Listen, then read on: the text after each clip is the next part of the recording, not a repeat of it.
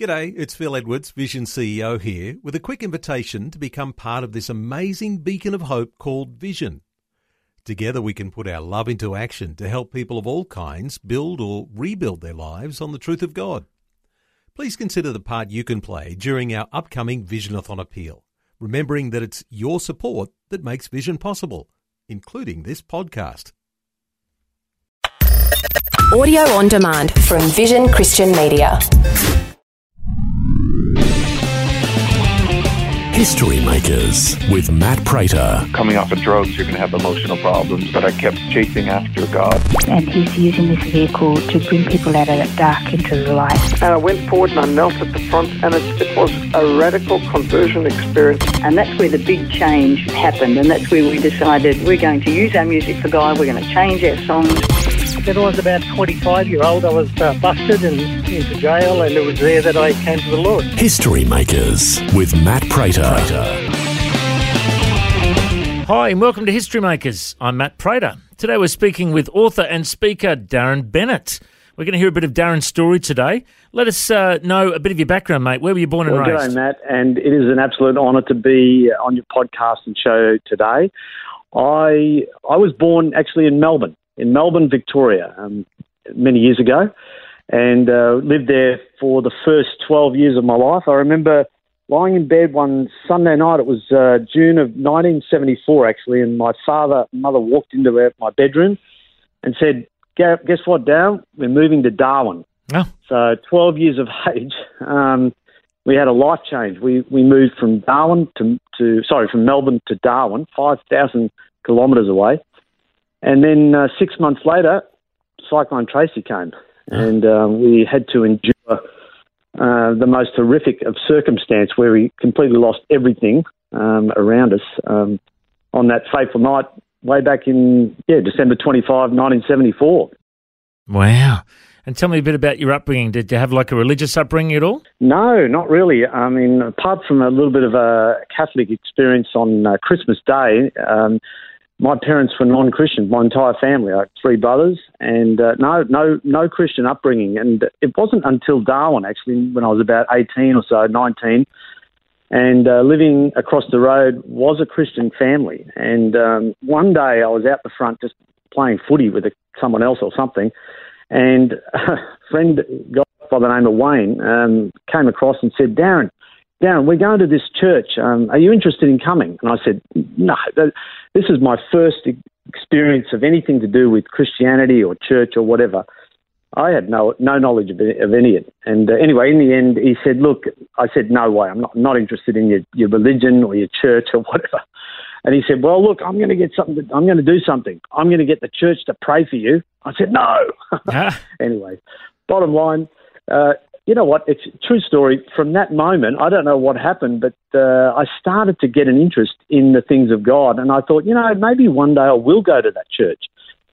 Anyway, cut a long story short, I, I six months later, I, I was on a bus. I, I bussed uh, myself around. Sorry, I, I took a trip around Australia from Darwin, and I landed in Melbourne.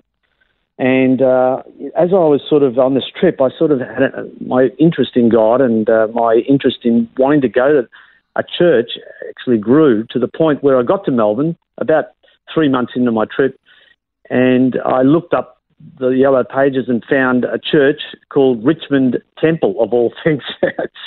actually, it was Richmond Assemblies of God, but that that was the name of the church back then in, in the early '80s, and um, I decided there and then I'm, I'm going to go the next day. So I walked into this church um, with fear and trepidation, and it was about 500 people there, and uh, I was blown away by what I saw. People were singing and were actually enjoying church, uh, which was a new thing for me. And anyway, that day, um, Pastor Philip Hills shared the gospel, and I had an actual genuine encounter with with God. I, uh, I, he, he had an altar call, and I, I, I was crying out to God. Actually, I, I said, God, if this is real, if you're real, I, please reveal yourself to me. And anyway, in, in a moment, I just it was like a light came on, and, and I began to realize that this, this, you know, that God was real, that Jesus was a, was actually alive, that there is a very real God. And uh, anyway, I responded,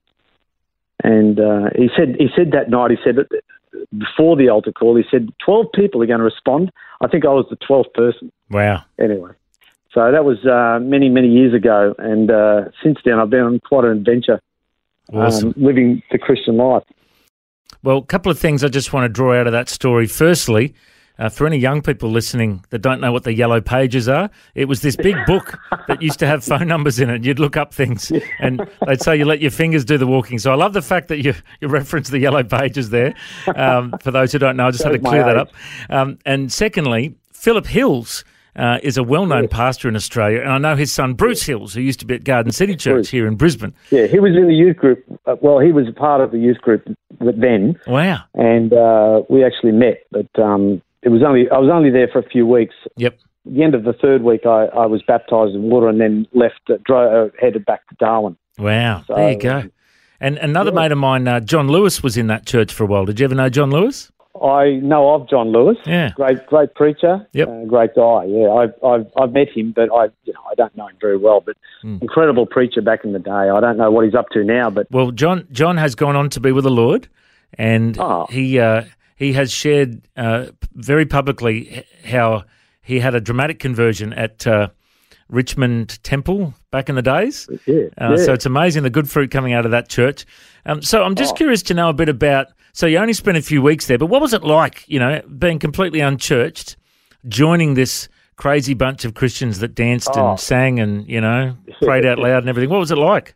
It was uh, it was surreal to, to be truthful. It, it really was. Um, I remember going back to the youth hostel I was staying at, and I, I there was a genuine uh, joy and excitement in my heart. I just I just couldn't get over over how I was feeling. Uh, uh, I was light. I, I was joyful. I, I knew something had happened in my heart. I, I didn't understand it obviously at all. Really, I, I was just enjoying the experience of. it. And I remember telling the lady at the front, I said, I've become a Christian. And she said, she said, good for you, good for you. Said, but, but over the net, but anyway, uh, it was the youth group there actually. Yeah. That They, they befriended me. They took me into their home. They, uh, they invited me out, you know, during the week. Um, and they encouraged me to come back and, and they, you know, each Sunday we'd hang out. I don't know. They sort of like instantly took me into their fold Mm. and made me feel a part of that church, even though I was only there for a, for a short time. So there was one particular guy called Mark, and I just, for the life of me, I can't remember his last name, but he just really, I don't know, sort of like uh, shadowed me and, and became a, a, good buddy of mine while I was there. So I, I genuinely appreciated that, and I think that's important, especially when a, a, a person becomes a Christian Yeah. to to really uh, get around them um, in those early days and and encourage them in their faith and encourage them in their walk with God. Yeah, you know, I just read that verse the other day that said, God is a father to the fatherless and he sets the lonely in families. And Oh, yes, I just yes. never tire of hearing stories of people when they come to Christ and someone Yes. takes them under their wing. They get loved, they get accepted, they join a community. And, you know, that's what this world needs. People are so lonely and so isolated. They need Oh. that's community true. and family, and that's what the church provides. So tell us the next steps for you. So after joining the church there for a few weeks, you, you went back. did you find another church or? Well, what I did was I, I, I stopped drifting. I felt like I was sort of, uh, I'd been on this holiday, I had enough really, and I just went straight back to Darwin. I wanted to tell my family about Christianity. So uh, they were a bit uh, dumbfounded. They thought I'd joined a cult and all kinds of things. It was Yeah. pretty wild for a little while. Um, but then, then I had a real desire to go to uni. So I, I, I, there was no university in Darwin. I ended up going to uh, Gatton College, actually, University of Queensland, Gatton uh, for four years and did a business degree there, and um, and that's where I met actually Pastor Vince Esterman and, and joined Christian Life Centre Wow. and uh, Ipswich, and they were they were incredible uh, times at, at college, and then beyond that, I uh, I tried a whole bunch of jobs. I even tried my hand at DJing and uh, at real estate, at finance work. I, I, I did a whole. I couldn't find uh, a job or a role that I really enjoyed until I I, I became a teacher. Actually, I uh, became a teacher and uh, started working at a Christian school and and had have been a teacher now for over 25 years. and I recently uh, stepped down from teaching, and, and now I'm working in, in our local church. So it's a bit of a, a bit of a journey. We've got a few things in common there too, because I was a DJ for a while, and Oh, uh, you're still a DJ, aren't you? well, well, I used to do it in clubs and pubs and weddings, and Yeah, oh, I, I used to. yeah. Um, it was when I did Bible college. I paid my way, paid my way through Bible college by being a DJ and a clown and a spruiker. So- I can't believe I was a, I was a kids entertainer anyway. But when I was a DJ, I'd go to pubs and clubs and I'd play like third day songs and I'd play DC Talk and I'd play you know Mary Oh, wow. Mary and you know I'd I'd slip Oh, in Christian good. songs every now and then and you know because they sound just as good as the secular songs you know and if Oh, everyone if everyone's had a bit to drink they'll just sing along to anything you know so I, I, I used to play Christian songs in the clubs and the pubs but um, but it was a it was a good way to learn how to read a crowd oh, very much so. to uh, to be a good communicator. And and that's another thing that we have in common. You actually did some radio training at Eight Top Yes, FM in Darwin. I what was that like, eh? You know, I really enjoyed it, and actually, out of that, I, I yeah, I did become a DJ working for Darwin Discotheques. Actually, there was Yep. no real roles in radio at that time. Yep. Um, so I took the next best thing, which was to do a little bit like what you did. And I, I was actually, and I, I'd been doing DJ work before I was a Christian, so before I left Darwin. And then when I returned to Darwin, I got off the bus, and Darwin, Dave, Dave, uh, the, the manager of the discotheques, happened to be at the bus stop, and he said, "Darren," and I said, "Yeah, g'day." And he said, "Are you looking for a job?" And I said, "Yeah, I am actually." So he offered me a full time DJ role for about a year before I went back to college. There you go. Anyway, I I worked as a as a Christian DJ, and I had a little. I, I've got a picture in my in the back of the book, my book actually, which shows a, a little uh, the little book with um, you know uh, how to help people become Christians. Yeah. So I, I'd, I'd be at the DJ stand and people would come up and we'd talk about different things. And yeah, we had some interesting experiences. Um, anyway, it was the song. I have to say, you mentioned about songs. The song that really uh, ended my career as a DJ was actually playing um, ACDC's Hell's Bells. I thought, you know what, I just can't can't do it. Nah. but you know what? God needs people in all kinds of spheres of industry. I, I you know, I, I look back on that time and I, I really loved it actually overall. Um, it was it was a good time. Now tell us about your book. Um, you, you've released this a while back. What's the, what's the title? It's called the classroom called life. So I I had um, as a teacher I began to see obviously um, how kids learn best in the classroom, and I thought you know there's you don't stop learning um, in the classroom. You don't stop learning when you leave the classroom. And I began to think, well, you know, when I look back over over my life, I thought, well, there's many lessons that I've learned beyond uh, my school experience. Now, obviously, we learn a lot at school, but we don't learn everything at school. And I began to see that God had been at work in various circumstances and situations, and there were lessons that I I had learned uh, from circumstances. So what I did was I put together a few lessons and I, I, I collated them in a book called The Classroom Called Life, and I released at the end of last year. And it's uh, yeah, I've really really enjoyed it. It's been an incredible process to write a book. It, it took me three years to pull it together, uh, and a lot of a lot of eyes on it. Uh, Eleven sets of eyes edited, challenged, and correct and corrected and managed it. But um, yeah, it has a Christian perspective. It, I've shared a bit about my testimony a little bit about Cyclone Tracy and what we went through there, and, and how I almost lost my life on a on a passenger ship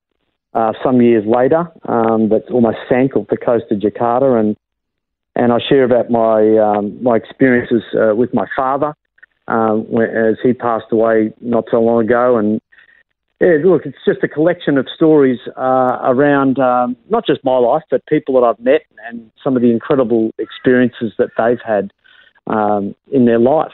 Um, one one example is a guy called Don. I know Don. Uh, he lives around my area, and he was on the Granville train. Um, he he travelled that train for many many years as a book uh, a book restorer, um, and uh, he for the Sydney Library. And he caught that train every single day, and he sat in that carriage. Anyway, on the very day that it hit the uh, the Bold Street Bridge in 1977 he had a cold and he decided he wasn't going to work.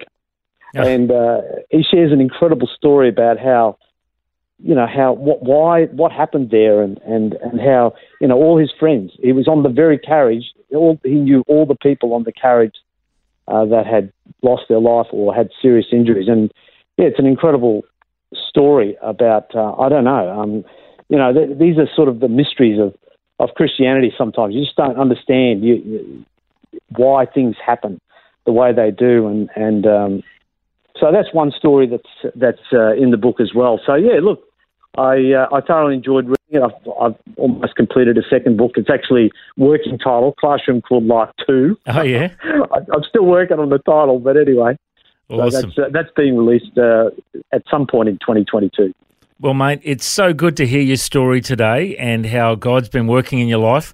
If people want to do uh, track down uh, Darren, um, you're also available to speak at events and uh, share the gospel. I know you've been involved Absolutely. at Catalyst Church. You've been running alpha yep. courses there for many years, seeing many come to yep. Christ, and you've got a passion for souls.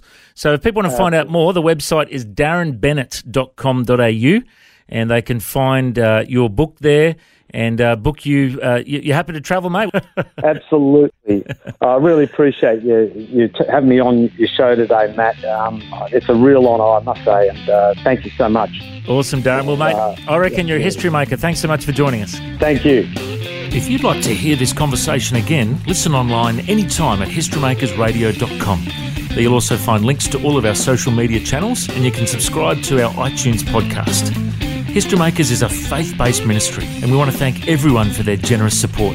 If you've got a suggestion of anyone we should interview, send us an email info at historymakersradio.com. God bless. I'm Matt Prater, and my challenge to you now is to go and make history.